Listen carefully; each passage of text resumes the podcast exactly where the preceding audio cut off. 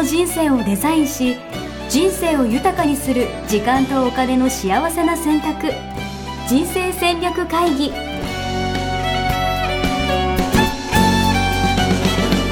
の番組は将来の仕事やお金人生にもやもやと不安を抱えている皆さんに元資産運用のプロキャリアとお金の戦略を同時に考える人生デザインコンサルタントの高頃もさあやが過去5年間延べ1700人の人生を望む形で豊かにしてきたメソッドを時間とお金の選択という切り口からお伝えしてまいります皆さんおはようございますおはようございます。ミッションミッケ人生デザイン研究所の高頃もさあやです嫌われる勇気を持っていない応援よしです。はいありがとうございますありがとうございます。今日のテーマは嫌われる勇気ということで、あの、はい。今更、今更というか、流行りましたよね、嫌われる勇気。うんうん。そうですね。流行りましたね。すごい流行ったのは知ってるんですけど、うん。結局、あの本の中身を私多分あんまりいまいち理解できてないっていうところと、うん。あの、いや、多分実践もできてないんだろうなと思って、まあ嫌われる勇気持ってないんで、そもそも今。うんうん。うん。っていう感じなんですけど、で、あと意見、意見をなんて書いてましたっけ？今回タイトル。持ってる？持ってない？言う言わないか。自分の意見を言う言わないってことですね、はい。っていうところで言うと、私は言え、あんまり言えないタイプなんですよ。うーんでもなんかいつも言っている気がするけどいや、言ってる気がします。ってとはいえは、とはいえは質問ですから。意見じゃなくなるて。ほどこれは、リスナーを代表する質問ですから、これは。あ私あでもの意見じゃなんかいつもクラブハウスとかでも、あの、えーいや、それで言うととか言って、結構言ってませんかね？いや、それはだから、それを言うと、なんか、場が盛り上がるんじゃないかみたいな下心ありきです。ああ、なるほど、なるほど。あ、はい今これを聞くと、あの、そうね、はいい、つも言ってたもんね。あの、人が喜ぶような質問をするってね。そうそうそう。スピーカーの人も、あの人もみんなが喜ぶんじゃないかと思ってやってるだけなんで、うん自分の意見として言ってるわけじゃないというかね。うん。なるほど、なるほど。じゃあ、意はい見はあんまり言わないってことか。うん言わないですね。それは嫌われる勇気がないからってことですか？そうですね。なんか意見って、なんか言ってしまえば賛成もあれば反対もあるじゃないですか。うんうん。だから反対されるのが嫌だというか、なんかうん。わざわざ、で言わなくていいんだったら言わなくていいでしょって思っちゃうかな。うーんその反対されるとなぜ嫌ですか？反対されると、うん、そうだな。いや、例えば、だけど、じゃあ自分の今の周りにいる人が、なんかちょっとずつこう、なんか、あ、あなたってそういう人なのね、みたいな感じで、こう、見限られちゃうんじゃないかみたいな、去っていくんじゃないかみたいな、うんこういう恐れみたいなのもあるかもしれない。うんなるほど去っていかれる恐れがあるから意見言わないっていう、それだったら言わない方がいいやってことですかねあ、そうそうそう。なんか、変な、なんかもめ、揉めご、揉めるだけじゃん、みたいな。うんうんうんで、別に特、しかも、その、自分の意見、あ、そう、これもあると思う。自分の意見が絶対じゃないって分かってるから、うんだから、別になんか自分の意見を主張して、相手、相手をその自分色に染めたいと思ってるわけでもないわけですよ。うんうんだから言う必要ないじゃんって思ってるかもしれない。うんうんなるほどなるほどなるほど言うメリットと言わないメリットと、あのこう無意識に比較してるってことですかね。ああ、でもそれはあるかもしれないですね。言うメリットそんなないじゃんとも思ってるし、言わないデメリット、言う、言う、ん？言うメリットないじゃんと思ってるし、そう、言うデメリット大きいじゃんと思ってるかもしれないです、やっぱり。うんうんうん。なるほどなるほど。それあの真実からもう言ってしまうと、はい。言う時のメリットデメリットと言わない時のメリットデメリットは同じ量なんですよね。いや、なんか聞いたことがありありますね。なんか、はい。うん、原理原則から言うと。っていうはいことは、あのうんそういう、えーなんだろうなあのこれがこうこれをあの今日題材にこういうのどうですかって言ってもらったんだけれども、うん。えーっていうことはこれ自体にあの言える時があったら言いたかったなっていう局面があったからこれを持ってきてもらったっていうことだと思うんですけど。はいはいはいはいはい。ですよね。なんか、あそこの話ちょっとしていいですか？なんでこの話したか。うん。うんうんっていうと、えっと、幻冬者の箕輪さんっているじゃないですか。みんな知ってるかな、はい箕輪編集室とか、なんか堀江さんの本、西野さんの本とかうん編集されてる編集者さんなんですけど、はいなんかその方のオンラインサロンが入っていて、うん。えっと、まあ、話す機会とか結構あるんですね。うん。で、えっと、言われたこととしては、そのうん、意見を言う、まず情報発信にはなんか順番があると。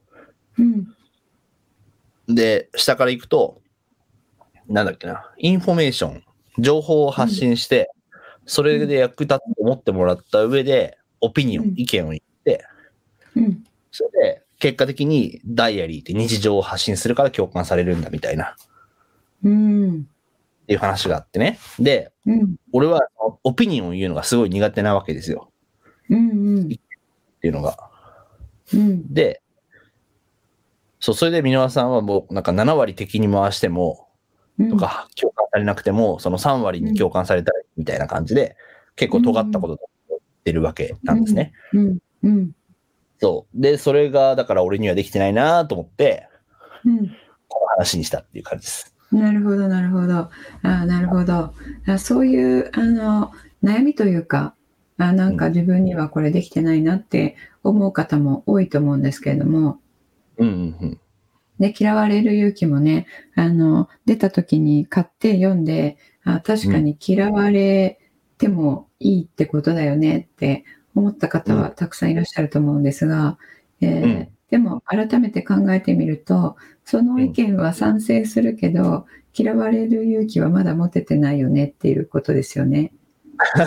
めっちゃわかる。そうそうそう。嫌われる勇気が大事とかっていうのはなんとなくわかるけど、うん自分ができるかっていうと別だよねって話ですよね。うんうんうん。でこれね実はそういうふうに思ってる方多いんじゃないかなと思うんですけど、うんなのでこれあの持ってきていただいてありがとうございますなんですが、ありがとうございます。はい。うん、あのその箕輪さんの言ってらっしゃること、うん。えーこれねよく言われますよね。あの7割の人に、えー反対されても3割の人が共感してくれればその発信した、えー意味がある意見言った、え意味があるっていうことで。であと、うん。共感される人だけに共感されればあの、うんそうじゃない人には別に去ってもらって構わないってねいう方もいらっしゃいますよね。いる。いる。うん、でそれも確かにそうだよねって 思うけど、うんやっぱりでも自分は7割の人に去られたら嫌だっていうことですよね。そう。で、しかも私の場合、その今まで、なんかそういうオピニオン的なのはあまり言わずにこう生きてきてるんで、うんうんいきなり言うと反動がすごいんじゃないかみたいななんか恐れみたいなのはある。なんか。うんうんうんそうですね。うん。そういう時にね、やっぱり、はえー真理、原理、原則が、あの、ものを言うんですよ。おー。うん。いつも助けてくれるのは真理なんですよね。うん。うん。で、この場合、どうやって助けてくれるかというと、そうのんさっき言った、えーどっちを取ってもメリット、デメリット同じだけありますよっていうことと、うんあの、同じ類のことなんですけれども、うん言ったら人が離れていくと思ってるから言うの嫌だってことじゃないですか。確かに。で、じゃあ、言わない人生を今まで送ってきました。うん。で、言わなかったら、うん高田ってこうだよなってディスられることはない人生でしたか、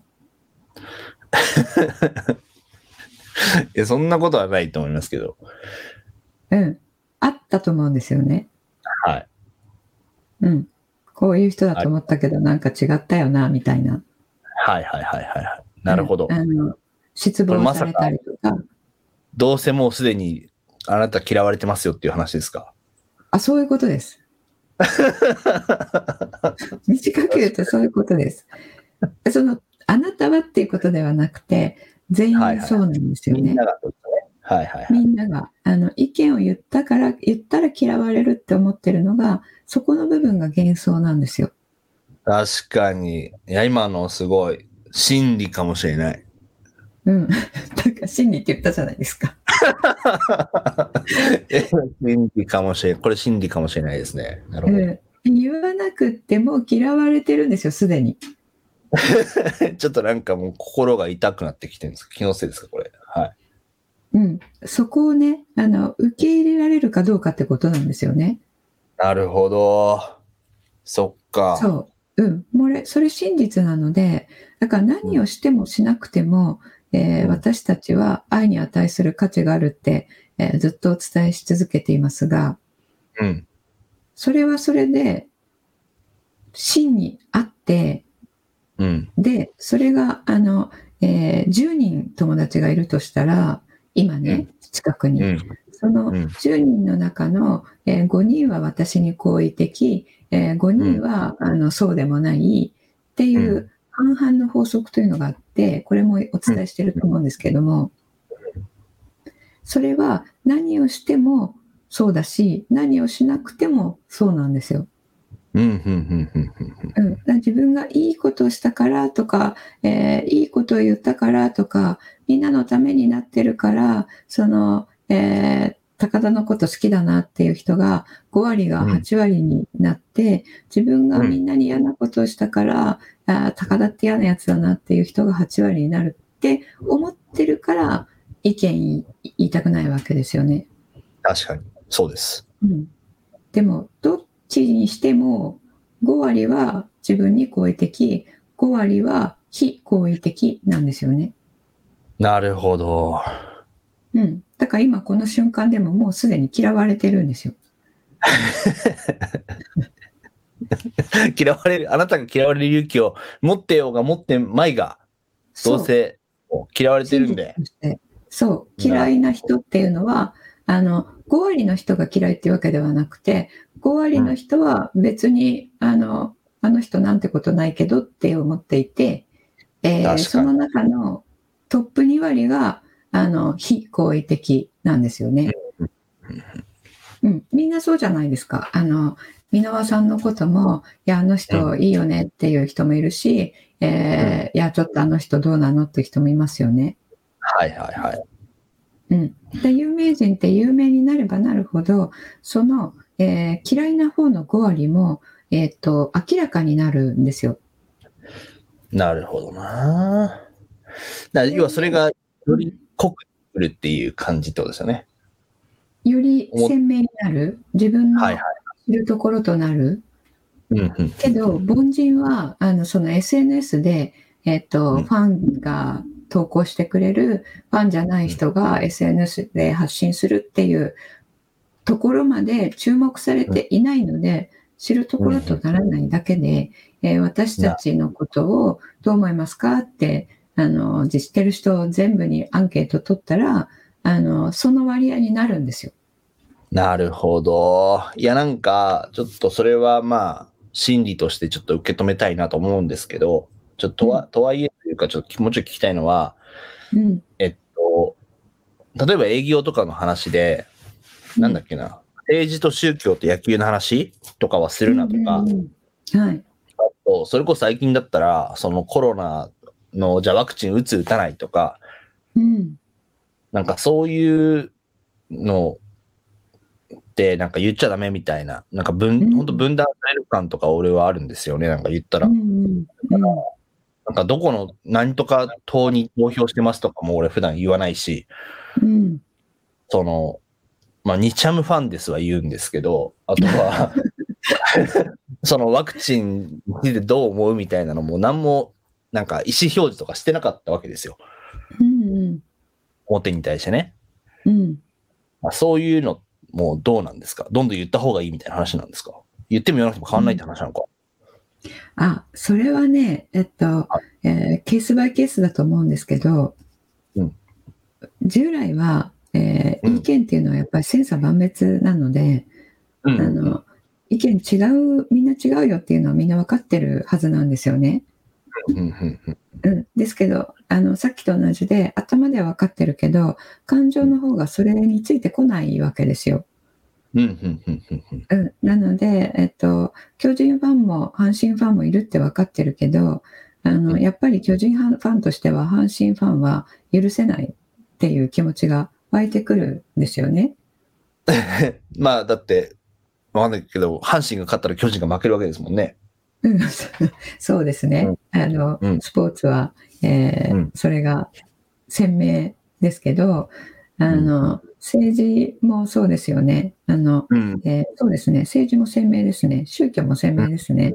あの、うんうんどっちの神様がいいのって言ったら、えーうちの神様大って、いや、こっちの神様大っていう、どっちかっていう論争とか、えーどっちが勝ってどっちが負けるっていう政治もね、あの、うん自分の支持する党が、えー治めたら国が良くなる、えーそっちの党の党首が治めたら国は悪くなるって、えー信じてるわけなので、自分の持っている意見を正しいと分からせたいというふうに人は思うんですよね。はいはいはいはいはうん。い。わかる。そうすると、えっと、その人自身を、えー叩くというかね、うん。うん、意見が違うだけなんだけど、あの、いつの間にか、その私たちの認知として、えー意見が違う、えー信じているものが違う、信念が違う、もうそれこそ価値観が違うっていうところを、その、その人の持っているものが違うだけなんだけど、その人自身をこう受け入れられないっていう、否定するっていう方向に行ってしまうんですよね。はいはいはいはいはい。それがあるので、今まだこの世界に。うん。ん。うんなので、分断されちゃう気がするっていうのはその通りだと思うんですけど、うん。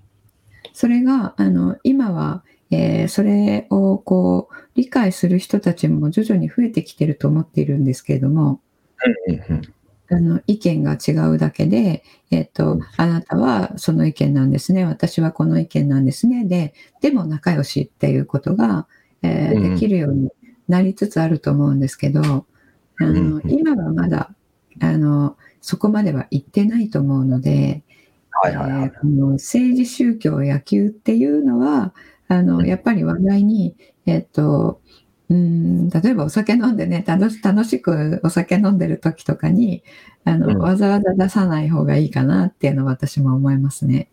なるほどね。いや、だってなんか例えば新興宗教とか、なんかやっぱ、例えばわかんないけど、俺がなんか応援、応援ムスリム教みたいなの例えば作ったとしたら、うんうん多分このリスナーの人は多分一斉に引いていくと思うんですよね、なんか。やすし、やばくない、うんみたいな。そうね。いやそういうの怖い、怖いな。でもそれはだから、そっか、それぞれの、なんだろうな、精神性とか、まあ、理解もわかん、わかんないもんわかんないしな。うん、ただねこの今回のコロナのことでその練習っていうのを私たちさせてもらってるんだなって思うんですけど、確かに。うん、今ちょっとそういう意見を言う人も出てきてるじゃないですか。それこそ意見ですけどいやいやお互いにこうあの否定しちゃうのやめようよっていうこともねたまにポツポツ SNS とかで言ってるの私見るんですけど、うんうんうん。うん、その通りで、えっとうん。A さんはこうこうこういう理由で打たないって決めた、B さんはこうこうこういう理由で打つって決めた、で、うん。お互いにあのそうなんだね。あなたは打つんだね。私は打たないよっていうのでお互いに、あの相手のその、えー決断は認めて、でもうん。一緒にご飯食べるし、えーうん遊ぶしっていうね。そういうことをする人たちも出てきてるんですよね。でご家族でも別れてるあのご家族っているじゃないですか。そうですね。うん。うん、やっぱり人間あのそれぞれ考えは違うので,、えーでうんご夫婦でもね価値観はずっと言ってますけど違うので、えーうんそういうパートナーさん同士は、あの、うんその、えーお二人の中で折り合いをつけているっていう、そういうご夫婦もたくさんいらっしゃいますよね。うんうんうんうんうんうんうん。うん、これがあのちょっと,、えー、と私はコロナって人類の精神性を高める役割をしていると思っているんですけれども、おー。うん、そういうこともそうですよね。一つ。すごい。支援になってるわけですね。そうそうそう。コロナがもたらした恩恵、い。いですね。なるほどうん、なのでそれで、えっとえー人口の例えば、えー、50%以上がその意見が違うっていうのは、えーうん受け入れられるよっていう、うん。えーうん。意見が違う人の、えー人格とか存在まで否定するっていうそこがうん。こうつながってない人が増えたら、うん。あのね、何のあの気兼ねもなく、えーうん。政治どこ応援してんのとか、えー何の宗教なのっていうのをね、それこそ 今日天気いいねみたいに言える、えー日が来ると思うんですけれども、なるほどま。だね、うん、今そこまで行ってないかなと思うので、なんか無理くり、あの、いざこざをこう、ぶち上げることも、ね、楽しいお酒の席とかではいらないかなと思うんですが、うんうん、ただまあ、あの、えっと、今って一般市民も政治にだんまりを決め込んでいると、えー自分たちのそれこそ生活が脅かされるみたいな、そういう局面になっていることもあるなと思うんで、確かにあ。の、うん、政治のことに意見を持って意見を表明するっていうのは結構あのこの目的によってですけどもこの今日は楽しくお酒飲もうという時には、えーそれはする必要はないんですが自分の生きる舞台を作るっていう、まあ、人生デザインという観点からするとそのうん政治の意見を言うっていうのは、えーこれまであの黙っていた人もね、えーうんこう求められる機会っていうのは多くなってくるんじゃないかなと思うんですよね。なるほど。確かに。いや、なんか、めっちゃわかる気がする、それは。なんか、その、まあ、いろんな意見があるの分かった上で、やっぱ、うん自分はこう思うっていうのを、うん政治うんの舞台でもやっぱ発信できる人が増えたら素敵ですよね。うんそれは。そうそうそう。そうなのよ。なんか自分ごとにね、えーそれこそみんなが政治のことを自分ごとにして、真剣に意見出し合って話し合うっていうのをね、なんかあの日本はちょっとあんまり、えーこのコロナ禍でああるからこそ、えー諸外国と比べても黙ってる割合が多いなってちょっと最近感じてるんですけども。確かに。確かに。なのでね、私も、あの、経済はあれなんですが、政治っていうのはね、全然今まで、えー無頓着、私関係ありませんけどっていうスタンスだったんですが、うんうんうん、それも、あの、一人の国民の一人として、うん。うん、あの、えー意思を表明するっていうのは大切なんじゃないかなって最近思ってますね。いや、そうですよね。なるほどな。いや、うん今日の話は勉強になりますね。とりあえずでも、もうすでに嫌われてるということが分かりました。うん、そう、そうなんです。なので本題に戻すと、えーもうすでに嫌われてるので、えーうんあの気がついてないだけで私たちが、うんうんうん。うんこのまますぐ有名人になったら、えーそれこそすぐ気がつくことが起こるわけですよ。はいはいはいはいはで、それ有名税とか言ってますけど、有名になったからそういう目にあったわけではなくて、もともとそうだったのが、あうのん。水面上に現れたっていうだけなんですよね。い。うん。それが分かっているとあの離れていく人がいたとしても、えー自分がこう発信していやそれってどうなのっていう人がいたとしてももともとあのトップ2割はそうなので、うん。うん。うん。うん。う。ん、それが分かっていればねあの、えーやるやらないの選択を決めるときに、えー嫌われる嫌われないっていうことがあの入ってこないですよねうんうんうんうんうん決断の基準に。確かに。嫌われるから、こうしよう、みたいな、そういうのじゃなくなるとですよね。判断基準がう。んうん、そうそう。そしてもう一つここでお伝えしたいのが、あの、えー自分以外の他人の感情をこう忖度をして、えー自分の人生を決めるっていうのは、えーうん。精神として自由じゃないよねっていうことを 確かに。哲学者がね言っているんですけれども、うん。うん。えーギリシャ哲学の、えーえー時代の人たちが言い出して、まあ、それあのずっとあらゆる哲学者が言っているんですけどもその精神の自由っていうのは、えーその人がどう反,、えー反応するかっていうことでものを決めている限りは得られない。うん。うん。それを捨てた時に初めて自分は自分の人生の、えー主人になれるんですよっていうことを言ってるんですが、はいはいはい。その通りですよね。なあ、まあなんとなく気持ちはわかるけどって感じかな。言ってることはなんとなくわかるんですけど、うんなんか、じゃあその通り生きれてるかっていうと、まあ別だろうなってまた思っちゃったって感じかな。うん。うん、そうですよね。だからそのその一歩として、もう嫌われてるっていうことを 自覚するっていうことですね。確かに。うん。大事だ。だから気にしても気にしなくてもうん、どっちにしても半分からは嫌われてるんですよ。うん。うん。うん。わかりやすい。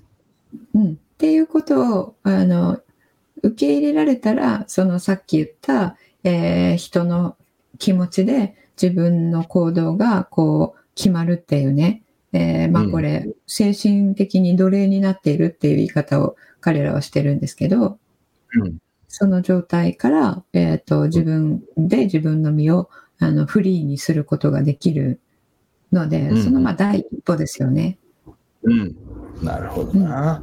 いや、勉強になります。いや、なんか、あの、これ次のテーマでぜひ聞きたいんですけど、はい。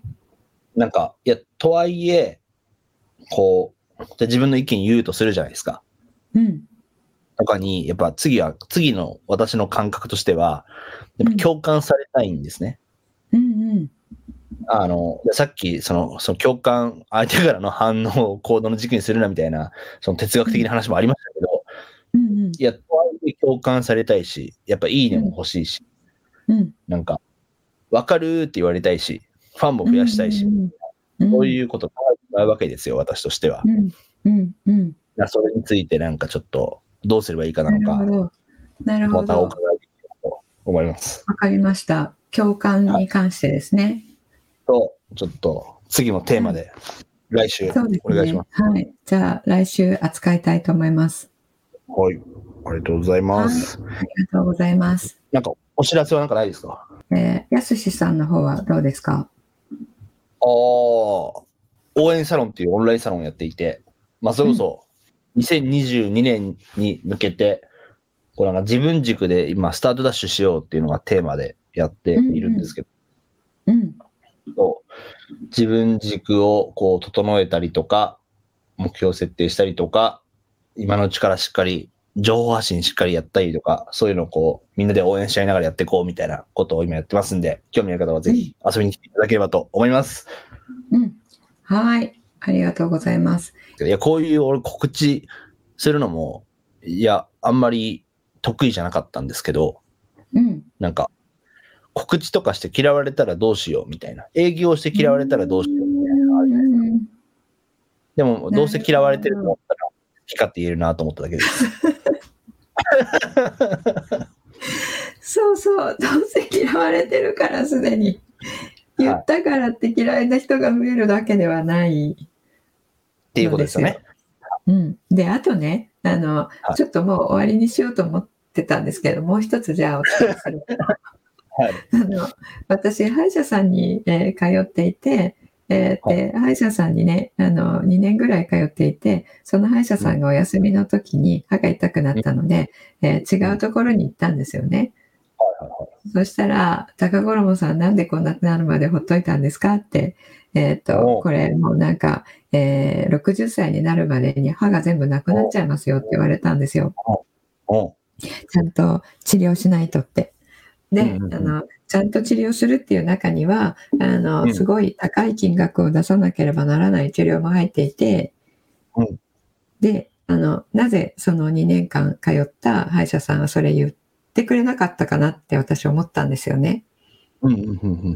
で思い出したんですけど、えーその歯医者さん女医さんであの、うん。ちょっとでもコストが高くなりそうな、えー治療のことを言うときにすごくすまなそうに言ってたんですよ。はいはいはいはいはうんで今回私が治療必要ですって新しいところの人が、えー言っていただいた新しい先生が言ってくれたのはあの、うん結構何十万もする治療だったんですよね。い。うんうんうんうんうんで数万の治療でも言いにくそうだったので数十万の治療って分かってたと思うんですけど言えなかったんだと思うんですよね。なるほどね。ううんん、でも私はどう思ったかというと言ってほしかったですよ。まあ、それはそうよね。うん、だって60歳までに歯が全部なくなっちゃうなんてもっと早く言ってよって思いました。通ってるのに。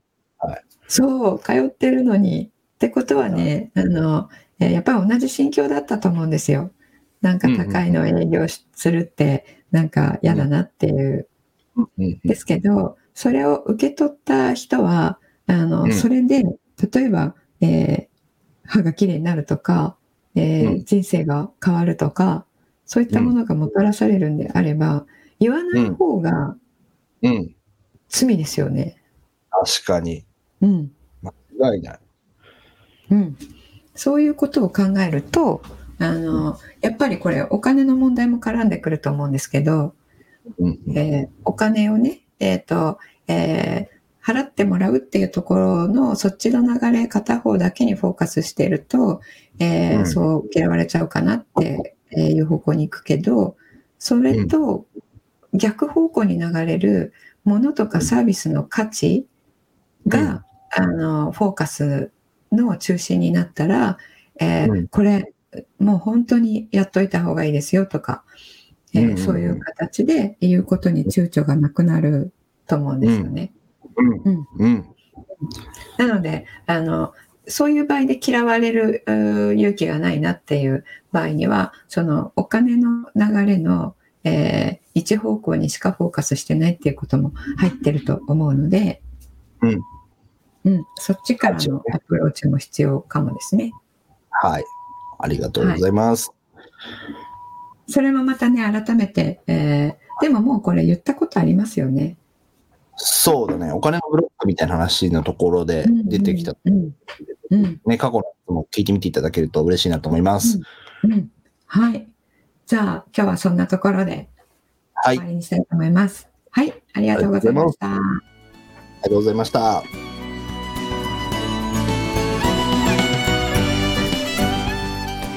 人生デザイン構築学校では通年募集を開始しました1日入門講座説明会。こちらにご参加いただくと、えー学校でどのような授業を受けることができるのか体験をすることができます。そしてカリキュラムはどのようなものなのか、えー中に入っている方はどのような人がいるのか、えーさらに卒業後の人生はどのような人生が待っているのかそういったことを体験学習そして説明を聞いていただくことができます。毎月2回ないし3回開催しますので、えーこれまで半年または1年待っていただいていた方もぜひ直近の入門講座説明会にご参加いただければと思います、えー特典もご用意しています、えーこちらで皆さんとお会いできることを、え楽しみにしております。